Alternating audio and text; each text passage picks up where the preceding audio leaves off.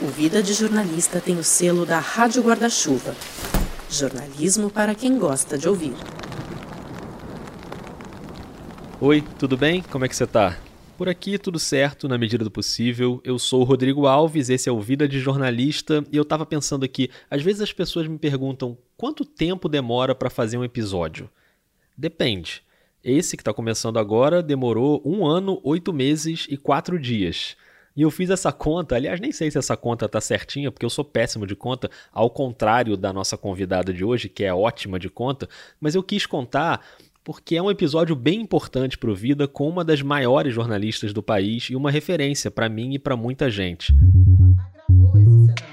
tirou as crianças da escola, a crise econômica lançou famílias em situação de vulnerabilidade social. Muitas lojas estão fechando, sem condições de pagar o aluguel. Uma alegoria dessas duas últimas semanas em que o Brasil está experimentando a flexibilização do isolamento social. Não foi por acaso que nós chegamos a essa situação de devastação crescente. O ambiente escolar ele precisa ser acolhedor e não apenas sob o ponto de vista da doutrina e da moral religiosa, da desigualdade aguda que ainda impera nesse país. Você já sabe quem é, primeiro porque você entrou no episódio e o nome dela tá bem grande lá no título, e segundo porque você certamente reconheceu essa voz agora, Flávia Oliveira, colunista do jornal Globo e comentarista da Globo News da Rádio CBN, é ela que a gente vai ouvir hoje. Mas então eu fui checar direitinho no WhatsApp e voltando no tempo, a primeira mensagem que eu mandei para Flávia foi no dia 10 de outubro de 2018. Nem eu lembrava dessa data. E ela sempre foi muito solícita. Oi, querido. Tudo bom? Saindo agora exausta do estúdio. Mas como dá para ver nesse pedacinho de áudio, a Flávia trabalha e não é pouco, então a gente demorou para conseguir marcar de fato. A última tentativa tinha sido logo antes da pandemia, no início de março. Semana que vem eu tô bem complicada porque eu vou a São Paulo. E essa foi a última viagem que a Flávia fez antes da quarentena. Ela já estava em isolamento quando no fim de março ela teve sintomas de Covid, teve febre, dor no corpo, e aí ela entrou em isolamento total em casa, onde ela mora com o marido, o Aidan André Mota, também jornalista, e com a filha, também jornalista, a Isabela Reis, que eu citei aqui no episódio sobre produção de podcast algumas semanas, você vai lembrar. Então a gente continuou sem conseguir marcar o nosso papo, mas eu perturbei a Flávia mais um pouquinho, porque jornalista é chato, né? É chato, tem que ser chato, não tem jeito. Mas agora deu tudo certo, porque na manhã do último sábado Oi, Flávia. Oi, bom dia. Pronto, a gente fez uma chamada de vídeo que a gente achou que ia durar menos de uma hora e acabou durando mais de uma hora e meia. Ficou enorme. Tudo que eu faço estoura o tempo. Impressionante. Eu falo demais. O que eu achei ótimo, eu só fiquei com medo de invadir algum compromisso seguinte ali da Flávia, porque a agenda dela, a primeira coisa que ela fez, aliás, foi me mostrar o celular na tela, assim, com a agenda, que é toda organizada, toda coloridinha. Ai, não sei se vai dar pra ver. Nossa. Isso aqui é minha agenda de julho, tá? Sim. Cada cor identifica um tipo de demanda e trabalho. Eu fiquei cansado só de ver, é muita coisa. Tem os trabalhos fixos, a TV, o rádio, o jornal, e tem os projetos em que ela está envolvida, tem as entrevistas, tipo essa que a gente gravou. Um planejamento enorme que a pandemia primeiro derrubou, né? E depois devolveu com uma agenda inflacionada. Uma agenda que caiu por completo na, na primeira semana. Eu tinha várias coisas, viagens, né? Muita coisa agendada já para fazer ela desmoronou, né? Foi tudo é. sendo cancelado e depois foi tudo voltando com outras demandas. Mas na manhã de sábado deu para encaixar o vida, foi tudo tranquilo. Ainda deu tempo de comer uma torradinha antes de começar. Agora eu acabei de comer, tá?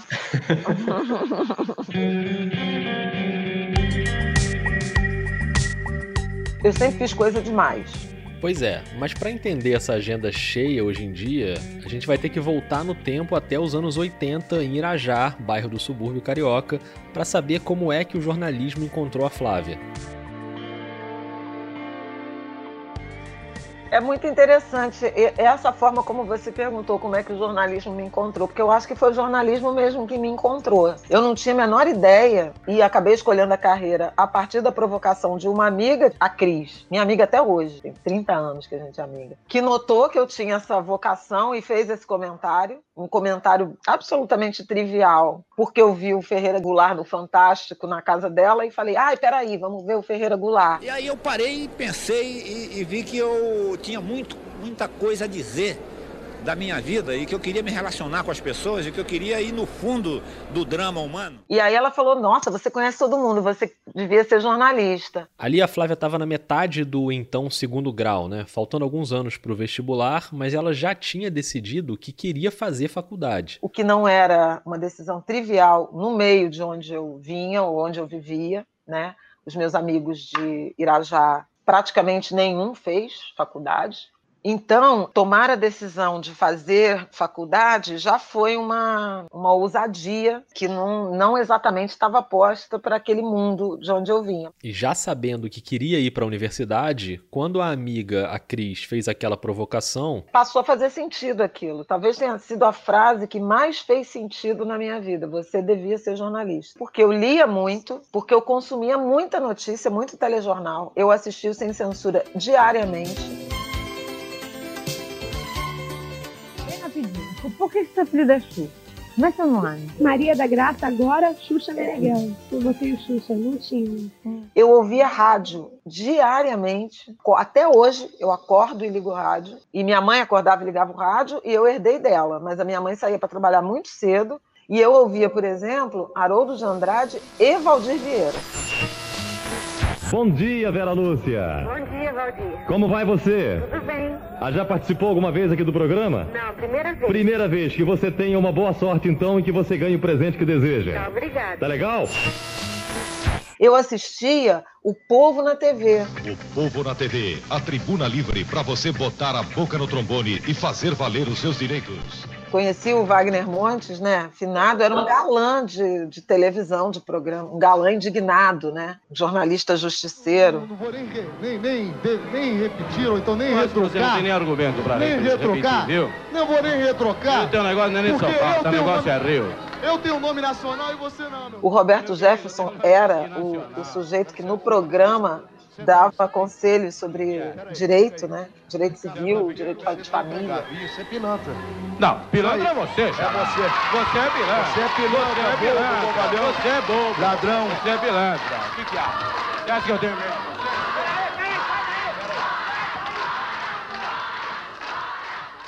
E eu guardava recortes de jornais e revistas, sabe? Muito, muito noticiário relacionado a artista, televisão. E além de consumir e guardar todo esse material, a Flávia, mesmo bem antes de saber que ia ser jornalista, já produzia jornalismo.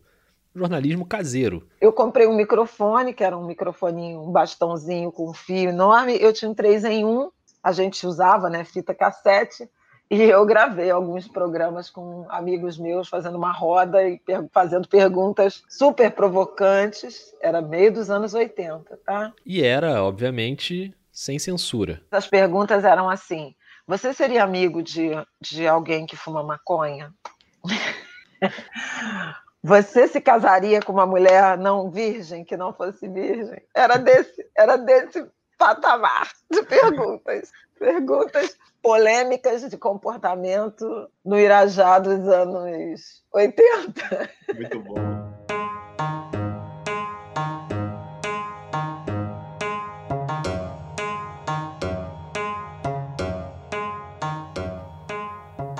Daquela adolescente que entrevistava os amigos até chegar na jornalista especializada em economia, a distância parece grande, mas não era tão grande assim. E eu fiquei curioso para saber se naquela época, antes da faculdade, esse caminho já estava claro. Não estava claro, mas estava claro, né? Dois pontos para eu chegar no meu, no, no, meu jornalismo, né? Que eu chamo de meu jornalismo, de, essa socioeconomia. A Cris, né, falando você devia ser jornalista. Porque na prática o pensamento nem estava no jornalismo, né? Pensava em história, porque eu era boa aluna de história pensava em psicologia. Então a Cris foi o primeiro fator. E a ENSE? A ENSE é a Escola Nacional de Ciências Estatísticas, onde a Flávia cursou o ensino médio. Eu estudei estatística, né? E, na verdade, eu conheci a Cris na ENSE. Então a ENSE tem um papel na minha vida é, absolutamente fundamental. Porque foi, foi a escola que me levou a sonhar com a universidade e que me deu ferramentas que garantiram a minha competitividade nesse mundo né, do jornalismo. Aliás, eu falo isso, né, que eu sou produto da escola pública, porque eu estudei em escola pública a vida inteira, Mas é, o meu jornalismo é, é, é resultado da ENSE e da UF. Que é a Universidade Federal Fluminense, em Niterói. Na UF eu montei uma, a rede mínima de, de, relacionamento que me levou a ser o, o que eu sou hoje. E na faculdade ela já carregava um atributo muito raro entre os jornalistas, que é a proximidade com a matemática, que veio, obviamente, por causa da ENSE. Para estudar estatística, a gente tinha aula de matemática todo dia e aula de estatística. E isso me deu a vantagem comparativa no que acabou me jogando no jornalismo econômico, porque na faculdade eu fazia muita coisa disso, os trabalhos, as matérias, né? Jornal da faculdade. Eu fazia, era, era 89 quando eu entrei, eu fazia muita coisa de enquete, pesquisa eleitoral, sabe?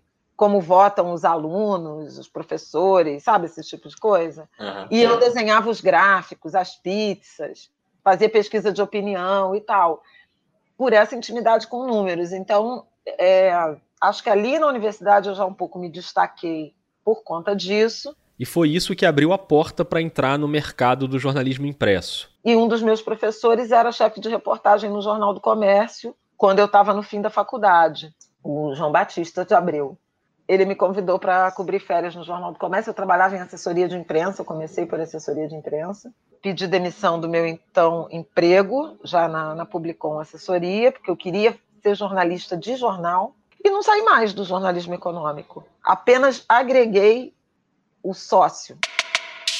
Socioeconomia, que junta a atividade econômica e o cenário social. A Flávia é uma craque nessa relação. A gente já já vai chegar lá, porque isso foi se fortalecer na carreira dela no jornal o Globo. Mas, no geral, no jornalismo econômico. Eu cobri mercado financeiro, era o plano real, então eu cobri toda a reestruturação, tanto do setor de varejo, daquelas empresas tipo Mesbla, Pernambucana, Mapping, né? Primavera,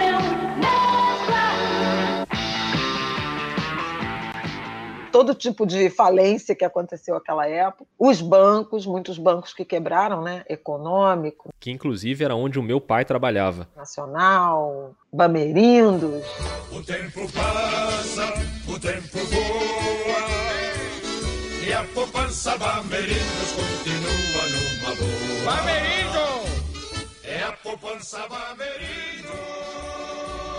Depois entrei em macroeconomia, que é o que eu mais gosto até hoje. Em paralelo a isso, ali no fim dos anos 90, veio uma parte fundamental da carreira e da vida da Flávia: o ativismo.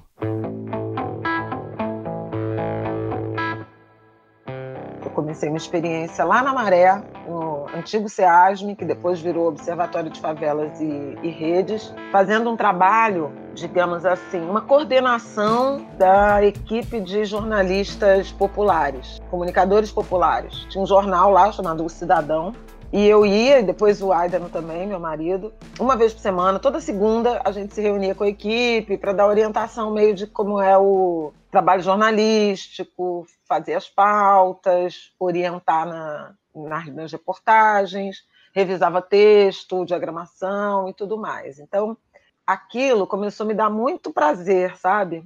E eu achava também interessante a perspectiva de devolver para uma comunidade popular de onde eu vim, quer dizer, eu não, eu não, morei em favela, mas eu cresci no subúrbio, né, de Irajá, em conjunto habitacional, que guarda algumas semelhanças. São esses arranjos, né, de comunidade, né, de solidariedade, essa rede de solidariedade, uma vizinha olha o filho da outra para uma ir trabalhar. E eu achava deliciosamente transgressor transferir um pouco do capital humano que eu acumulei seja ao longo da, da minha formação escolar até a universidade e no mercado jornalístico para produção de comunicação e de jornalismo comunitário.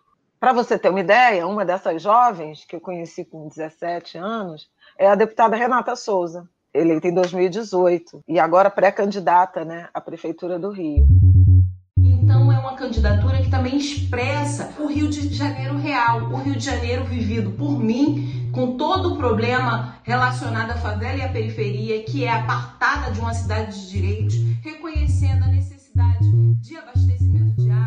Essa experiência que começou lá na Maré acabou se refletindo no interesse pelo jornalismo comunitário. Eu conheci, por exemplo, o Renê Silva, do Voz das Comunidades, no início, se eu não me engano, de 2010, fazendo 10 anos. Aliás, vou mandar mensagem para ele sobre isso. E também pela juventude. Eu tenho uma filha que hoje está com 24 anos, mas que era uma jovem adolescente 10 anos atrás, o, o meio da adolescência. Eu comecei a me interessar muito por juventude um pouco também para entender o que eu tinha em casa. Com esse olhar social aliado ao jornalismo econômico que a Flávia já fazia desde 1992, quando ela entrou no Jornal do Comércio, as coisas começaram a se juntar ali na segunda metade dos anos 90, quando ela já estava no Globo, ela entrou em 94, e teve a ver também, mesmo lá atrás, com o hoje famoso jornalismo de dados. Esse período também coincide com, uma, com um aumento da produção acadêmica e da produção de dados sobre essa realidade social brasileira. Por exemplo, a ONU começa a fazer os relatórios do desenvolvimento humano. Né? Então, você começa a ter essa produção mais objetiva de estatísticas, por exemplo, ligadas à questão racial. Eu lembro do Marcelo Paixão, professor na, no Instituto de Economia da UFRJ, calculando o IDH de negros e, e brancos é, os indicadores de pobreza, o debate sobre linha de pobreza, o debate sobre mercado de trabalho. O mercado de trabalho começa a mudar profundamente na esteira das, das transformações da economia. Então, você tinha um aumento da produção sobre esses fenômenos econômicos e sociais, e isso, naquele momento, no Globo, foi entregue à economia. Não ficou com a cobertura de nacional. Olha que interessante. É. Em todos os jornais era nacional, no Globo era economia. E eu me identifiquei profundamente com esses, com esses temas. Primeiro, porque eu tinha intimidade com estatística. Segundo, que eu tinha uma vivência que não era a vivência padrão dos meus colegas jornalistas, de modo geral. O jornalismo ainda é, mas agora eu acho que ela é, é um pouco menos, mas era uma, uma profissão de classe média, né? de classe média branca. E eu tinha essa, esse saber. O saber o que é viver no subúrbio, o saber o que é ser preto, o saber o que é ser criada por uma mulher negra, chefe de família, sem marido, o saber que é ser filha de uma família em que os pais têm três, quatro, cinco anos de escolaridade. É, eu sabia exatamente o que significa uma, uma unidade habitacional adensada. Eu cresci num sala e quarto, 33 metros quadrados em Irajá não ter telefone. Eu sabia exatamente o que era não ter telefone. O meu primeiro telefone eu, eu comprei quando me casei. Tinha me casado, eu me casei com meu primeiro marido aos 22 anos. A gente se mudou, ele morava em Vila Valqueire, eu morava em Irajá. A gente se mudou para o Meyer. E no Meyer a gente comprou um telefone, no mercado paralelo e custou, eu acho que o equivalente a 5 mil dólares na época. Era um patrimônio, né? Telefone. Era um patrimônio declarado no imposto de renda e a gente comprou, eu lembro na época, que tinha diferença, né? Você tinha um mercado paralelo mesmo, né? De, de corretores, né? De telefones. E a gente comprou uma linha multifrequencial, que era a linha Tone 2595. 595, né? O 2 ganhou depois. Que era a linha que teclava já Tone, né? Que é esse pi.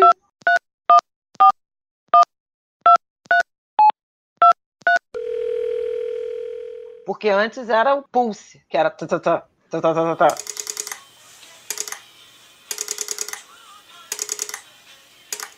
Então, a, a compreensão pela experiência de vida, né, pela história de vida, das estatísticas sobre, sobre as quais eu escrevia, eu acho que formou um jornalismo diferente. Eu gosto de brincar que eu sou jornalista de dados antes dessa expressão jornalismo de dados aparecer, né? E depois a Flávia também abraçou uma ferramenta fundamental nos dias de hoje, que é a rede social. Primeiro o Orkut lá atrás, depois o Twitter e o Facebook. E comecei a escrever essas coisas que eu escrevo hoje, sobre questões sociais, desigualdades, etc., muito no Facebook, porque na época no Globo eu tinha uma coluna de negócios, de nota de negócio, negócio e companhia. Então eu não tinha muito é, onde exercitar, aquecer o conhecimento que eu já tinha acumulado havia muito tempo nessa área de socioeconomia e de comportamento, de questões raciais e tal. Eu estou te contando isso porque é, o ponto de virada é, começa em 2014, quando o jornal decide criar a editoria de sociedade para abrir espaço na edição impressa. Eles resolvem descontinuar eu adoro essa palavra, descontinuar negócio e companhia. E o então diretor de redação, Ascani Selene, me disse, na mesma, no mesmo encontro, eu tenho uma boa e uma má notícia. A má notícia é que a negócio e companhia vai acabar. A boa notícia é que é, ninguém vai ser demitido. E você, eu quero te fazer um convite para você ser colunista dessa nova editoria, duas vezes por semana, escrevendo artigos. Foi o editor de opinião, ele me disse, o Aloysio Maranhão, que andou notando seus textos no Facebook e achou que aquilo devia pertencer ao Globo. Então é para você escrever essas coisas aí que você escreve no Facebook e tal. Foi muito engraçado porque foi a primeira vez que eu passei a, digamos, me sustentar por ser eu mesma e não exatamente pelo que as pessoas queriam que eu fizesse, o que o mercado queria que eu fizesse. Por exemplo, uma coluna de negócios. Por exemplo, cobrir mercado financeiro. Entende a diferença? Você que está ouvindo percebeu como pode ser importante o que você escreve aí na sua rede social? porque teve essa migração do Facebook para as páginas do jornal e um ano e meio depois, em setembro de 2015, o jornal encerrou aquele vínculo formal com a Flávia, mas manteve a coluna, que hoje é a coluna semanal na editoria de opinião do Globo. E para mim foi muito bom aquilo, sabe? Porque é, foi ali que eu passei a ser dona do meu tempo e a fazer esse caos aqui que eu te mostrei, né, da minha agenda. Esse cenário permitiu uma aproximação maior com os movimentos sociais Desde 2016, por exemplo, ela é conselheira da Anistia Internacional Brasil. E fui agregando outras organizações sociais. São seis hoje. Talvez sete ou oito. Que eu estou analisando dois convites. Para ver se cabe na agenda, né? E essa agenda ainda tem as participações na Rádio CBN e a Globo News. Já já a gente vai conversar sobre a Globo News, inclusive com bastidores daquele Em Pauta especial sobre racismo, que acabou virando um Globo Repórter. Mas antes, uma pausa para tomar uma água e para eu te dar uma dica que tem tudo a ver com essa questão da agenda caótica, do tempo, de como a gente está lidando com o tempo e com a nossa vida durante a pandemia. Esse é o tema da semana no Budejo. Nós aqui no Cariri, assim como em muitos outros interiores desse país, estamos enfrentando agora o nosso pior momento da pandemia, com o número de mortes dobrando de uma semana para outra. Por enquanto, o que a gente tem feito é o que dá para fazer: se trancar em casa e acreditar que eventualmente vamos sair dessa. Esse episódio é sobre planejar um futuro sem deixar de viver esse momento. Afinal de contas, 2020 é um ano a ser vivido mesmo ou é pra gente ir empurrando com a barriga? Vai lá ouvir o Budejo e os outros podcasts da Rádio Guarda-Chuva. Aliás, vai ter novidade na Rádio Guarda-Chuva na sexta-feira agora. Se você está ouvindo depois da sexta-feira, talvez você já saiba qual é a novidade. Mas se não, fica de olho, tá chegando coisa boa aí.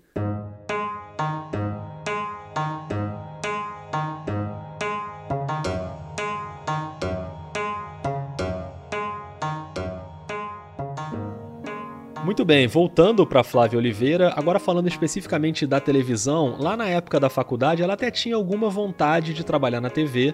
E tinha algumas repórteres ou apresentadores que me chamavam muito a atenção, Leda Nagli, Leila Cordeiro, né, e Eliakim, era meio que um eram ícones, né, naquela época. A Glória Maria, obviamente. Mas a carreira caminhou para o jornalismo impresso, até que em 2008 apareceu nessa história a Globo News, com a criação do Estúdio I. E eles convidaram alguns jornalistas do Globo para fazer pilotos. E eu fui. Eu era uma, na, naquele momento, uma figura interessante para compor o elenco, né?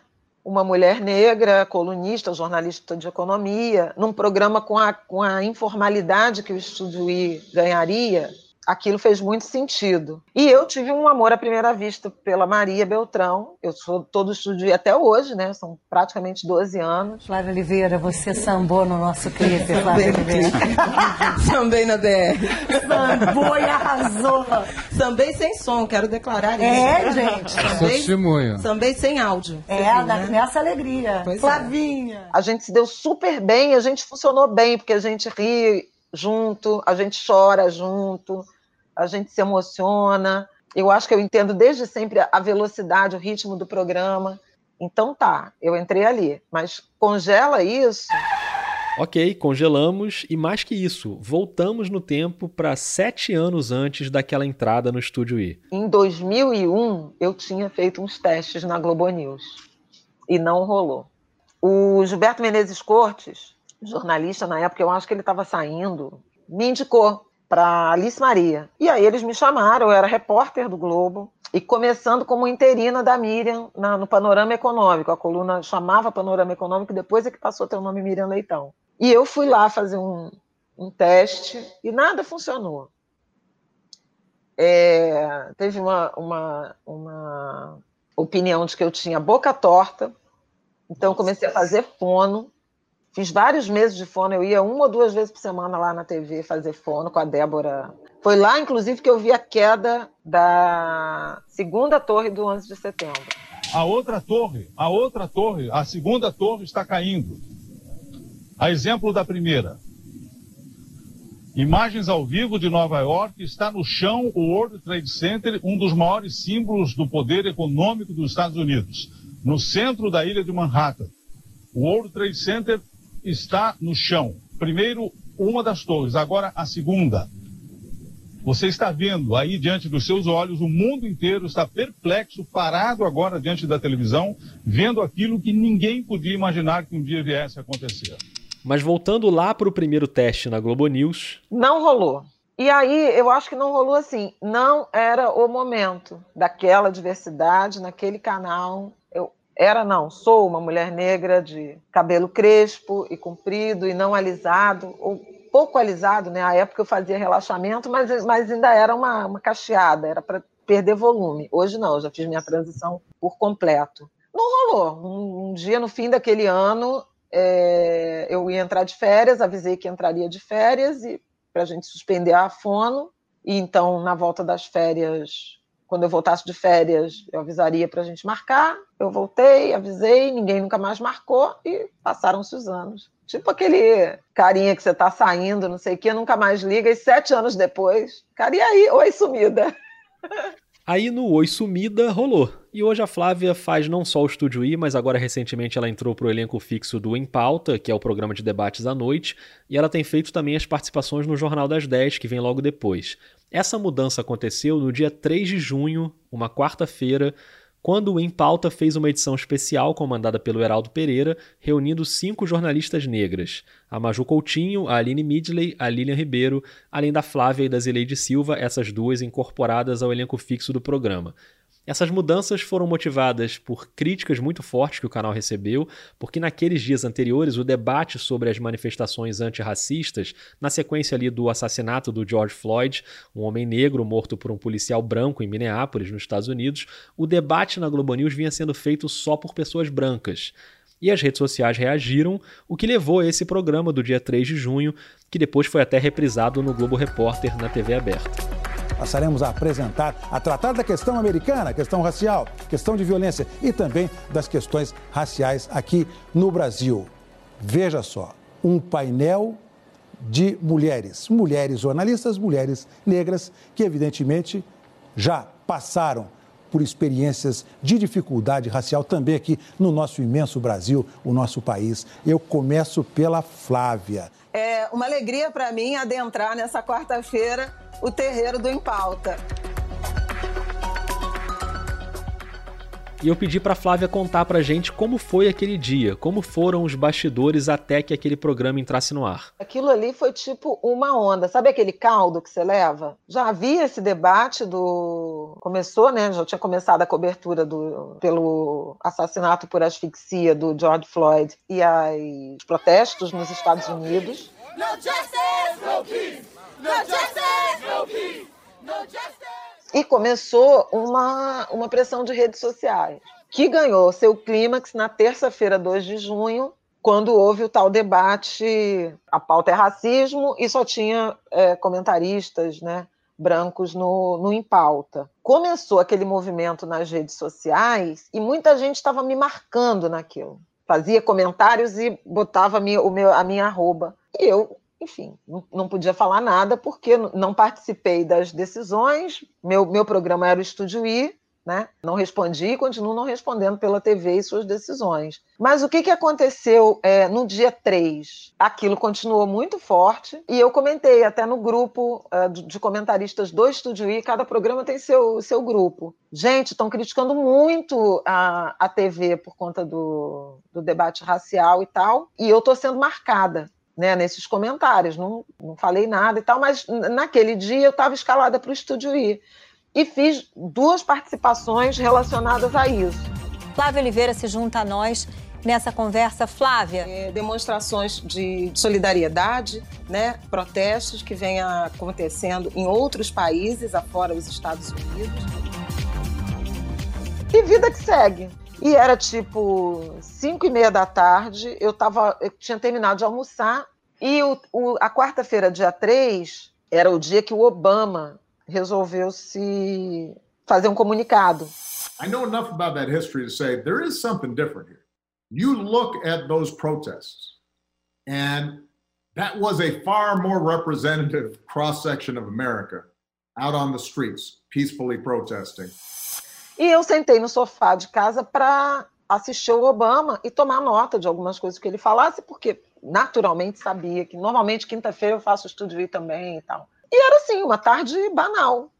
Quando me ligaram da TV, era, era um dos, dos meus chefes falando assim: vem cá, você pode fazer o em pauta hoje? A gente vai fazer um especial sobre racismo. Aí eu falei, posso, por acaso podia mesmo, porque eu estava eu tava em casa e não tinha nenhuma dessas lives, dessas coisas todas. Aí ele falou, então tá, vai ser, um, vai ser um programa, vamos debater essa questão dos Estados Unidos, você sabe que teve provocação? Eu falei, é, sei, sei, sei. Então, a gente vai falar disso, não sei o quê, entendemos o recado. Quem vai apresentar vai ser o Heraldo e vai participar. Eu acho que a Aline vai participar, mas eu não tinha muitos detalhes do que, que seria o programa, entende? Aí falei, então tá, vou me arrumar. Isso era às seis e meia, o programa entra no ar às oito. É, aí falei, oh, que coincidência, porque eu estava inclusive vendo a entrevista do Obama, o pronunciamento do Obama e tal. E achei que a gente ia comentar à luz do que estava acontecendo nos Estados Unidos, o Obama e tal, uma edição convencional do Em Pauta. Bom, quando estava para começar o programa, 15 para as 8, mais ou menos, já estava meio que é, me conectando, a Maju me mandou uma mensagem. A gente é, é super amiga, né? Ela mandou boa sorte para nós no Em Pauta, não sei o quê. Eu falei, eita, você também? que legal e tal. Então tá, boa sorte para nós do Em Pauta. Beijo, beijo, amiga. E na sequência, o, o, o diretor do canal me ligou e falou assim: só para você não ter surpresa, você vai ser convidada para integrar a equipe do Em Pauta. Tá? Aí eu falei: tá.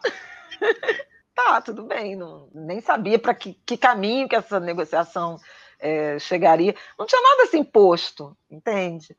eu acho que foi, uma, foi, um, foi um teste, né? Um, foi uma, uma lição, um recado que foi absorvido, com uma resposta que o canal é, considerou que precisava ser dada à altura, né, de igual proporção. Então, você tinha uma parede branca e aí você apresentou em resposta uma parede negra na, naquela, sala, naquela tela, né? naquela, naquela sala, na, na sala de todos nós. Quem é negro no Brasil, quem é negra no Brasil, enfrenta a questão racial todo dia, a todo momento. Tem barreira racial. Num país com essa diversidade, num país com esta maravilha que é o nosso imenso Brasil e que a gente vai construir coisas boas nesse país. Eu só fui ter noção do, do significado daquele, daquele dia, daquele programa, da metade para o final do programa, porque a minha coisa de WhatsApp não parava de, de entrar mensagem. Tem mensagem que eu não respondi até hoje, porque ela já se perdeu. Assim. Ontem eu, eu respondi uma das mensagens, porque uma pessoa me escreveu de novo e eu vi que tinha uma mensagem do dia 3 de junho. Mas eu não sabia, quer dizer, ao, ao, longo do programa é que eu fui entendendo que aquilo ali era um, um programa muito para discutir mesmo essa questão, né?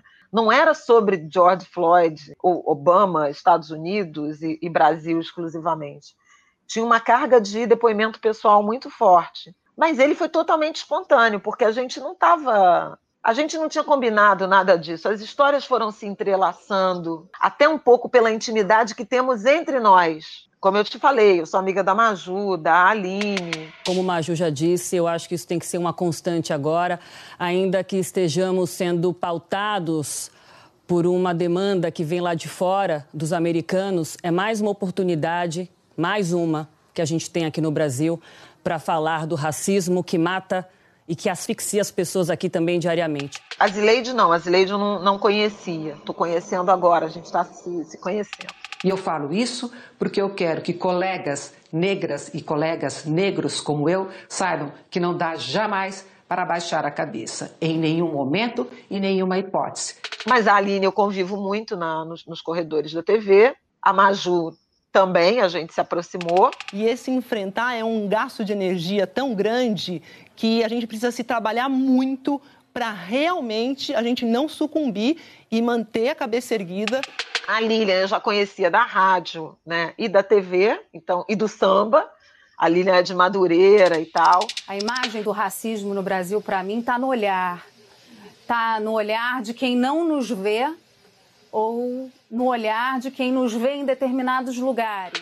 O Heraldo eu já conhecia muito, então aquele programa também teve uma carga de intimidade que já existia, mas que nunca tinha sido usada, né, daquela forma. Talvez por isso ele tenha sido tão profundamente verdadeiro e tenha alcançado esse impacto, né, que acabou virando o Globo Repórter. É claro que, ainda mais por ter ido para a TV aberta, esse programa teve uma repercussão imensa, então foi ótimo ouvir esses bastidores. E por mais que eu sempre tenha tentado trazer a Flávia aqui para o Vida para falar sobre jornalismo econômico, para falar de socioeconomia, e a gente já conversou bastante sobre isso aqui no episódio, mas o tema racial parece quase inevitável nas entrevistas dela. Por isso eu quis saber. Você acha que as pessoas que ouvem você, por exemplo, aqui, elas esperam que você fale sobre esse tema? Você acha que as pessoas ficariam decepcionadas se o tema racismo, por exemplo, não entrasse aqui na nossa conversa? Acho. Acho. E você e você quer falar sobre esse tema nas suas conversas? Sempre. É, eu tenho que falar. Né? Eu tenho que falar porque o Brasil é o Brasil e porque eu sou essa voz que pode ser ouvida nesse tema. Mas eu me ressinto também de estar confinada a essa. ser obrigada a falar sobre isso. Às vezes é bom poder não falar, né? E eu faço muito esse, esse, esse exercício de, de vez em quando, não vou me manifestar sobre isso. Minha, minha opinião já é conhecida. E em outras, de escolher me pronunciar. Mas há sim uma expectativa, e é uma expectativa depositada em pessoas negras que são subrepresentadas, continuam sendo subrepresentadas, né? E que não está posta para a maioria das pessoas brancas. Então também é uma é um sintoma do, do, nosso racismo. Preto tem que ter opinião sobre absolutamente tudo relacionado à questão dos pretos, né, dos negros, e branco não tem? Entende?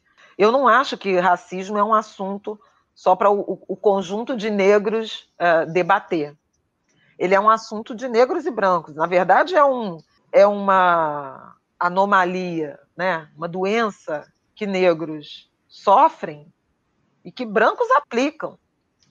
Né? Não existiria racismo se não existissem pessoas brancas que instituíram esse, esse sistema. Eu acho muito cansativo que algumas pessoas, eu entre elas, tenhamos de carregar a agenda de um povo, gente, de um povo que é heterogêneo, que tem demandas diferentes. Eu sou uma mulher negra, hétero, é, do Rio de Janeiro, do candomblé, mas você tem mulheres negras, hétero, evangélicas da Bahia. Então, às vezes, eu queria falar de outros temas. E a experiência no Impauta e no Jornal das Dez, agora, ela tem sido muito interessante, especialmente o Em Pauta, que é um programa de debates, né, que me permite falar de outros temas. Claro que tem racismo, claro que tem crime, claro que tem violência policial, tem, tem tudo isso, porque isso é parte do Brasil e do noticiário. Mas eu posso comentar de outras coisas, do Enem, do meio ambiente, do Trump, de outras experiências e de outras formações e, e conhecimentos que, que tenho. E que bom ouvir a Flávia falando de todos esses temas e refletindo sobre tudo isso. Você que está ouvindo o episódio agora não está vendo a Flávia, mas eu na gravação estava vendo. E ela estava no mesmo lugar de onde ela faz as entradas na TV, ali na casa dela, no mesmo cômodo, com os livros ali na lateral. Então foi um privilégio, de certa forma, entrar na casa da Flávia para ter essa conversa, entrar virtualmente, claro, já que a gente não está podendo gravar pessoalmente por causa da pandemia. Aliás, nesse mesmo cenário, enquanto ela falava sobre esse último tema agora, o telefone tocou. Eu posso interromper? Porque o telefone está tocando de novo. Claro. É porque eu acho que é a lavanderia. E ela estava certa. Era a lavanderia. É porque ele já tinha, ela já tinha detalhes um recado, ela quer trazer as roupas. A lavanderia estava para chegar, mas ainda dava tempo de falar de um último assunto, um assunto que a gente adora, que é podcast. E a Flávia entrou para esse mundo ao lado da filha, Isabela Reis, no Angu de Grilo, podcast que vai fazer um ano agora em agosto. O Angu e o Vida fazem aniversário no mesmo mês. Oi, eu sou a Isabela. Eu sou a Flávia. E você caiu no Angu de Grilo.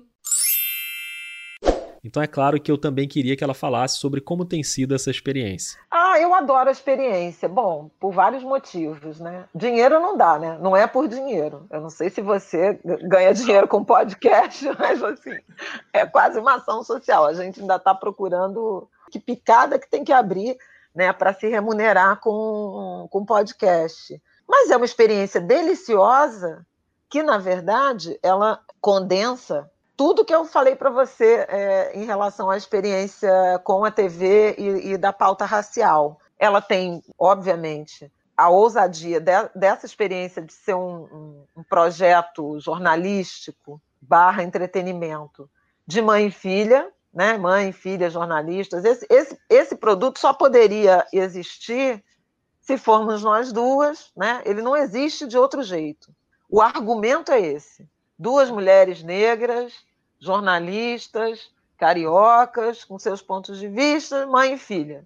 Né? Então, tem também um debate intergeracional que é, é, também muito interessante. E esse debate intergeracional é tão importante no Angu de Grilo que a mãe da Flávia e a avó da Isabela, de alguma forma, está presente sempre, porque o nome do podcast veio dela e a logomarca foi feita com a letra dela, a partir de uma pesquisa que a Isabela fez nos cadernos da avó. Foi incrível aquilo, porque ela fez uma pesquisa de coisas escritas. Eu achei que eu achava, minha mãe morreu subitamente. Eu achava que a minha mãe tinha ia deixar um monte de coisa escrita e não tinha quase nada.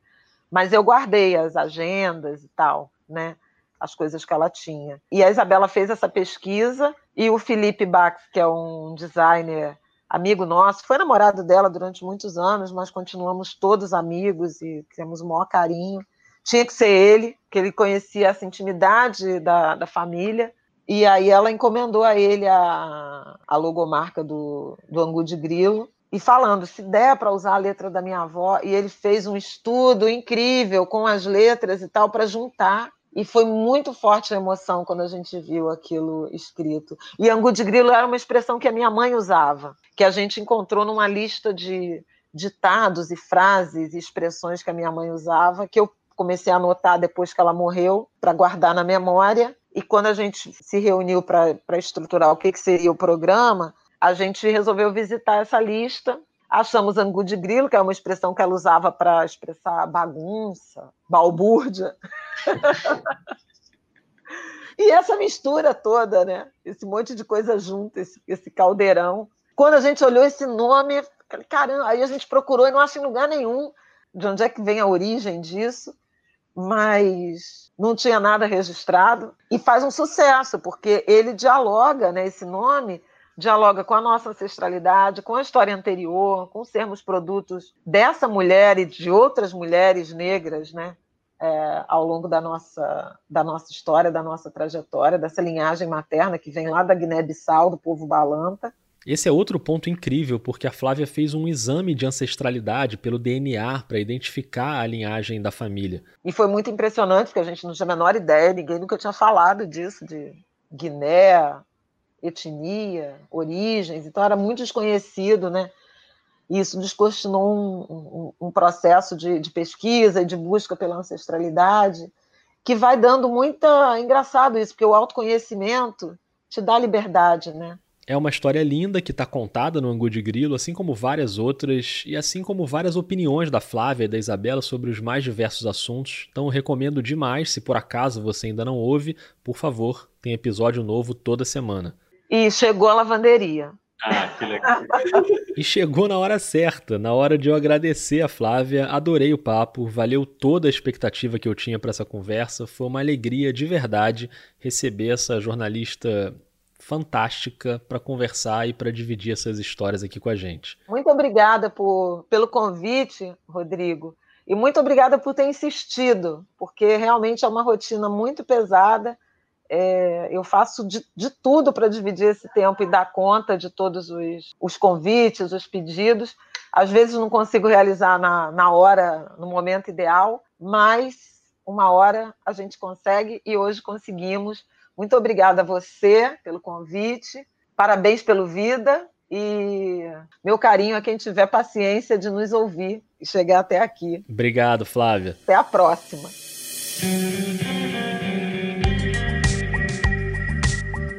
E agora eu agradeço a você que ouviu até aqui. Tenho certeza que você, assim como eu, também aprendeu muito com esse papo. Então me diz o que você achou. O Vida tá no Twitter e no Instagram com a mesma arroba, vida jornalista ou no e-mail podcastvidadejornalista.gmail.com. E como a Flávia falou, a gente ainda não ganha dinheiro com podcast, mas o Vida tem uma campanha de financiamento coletivo para ajudar a cobrir os gastos e fazer uns episódios melhores. Então agradeço a todos os apoiadores, já são quase 70.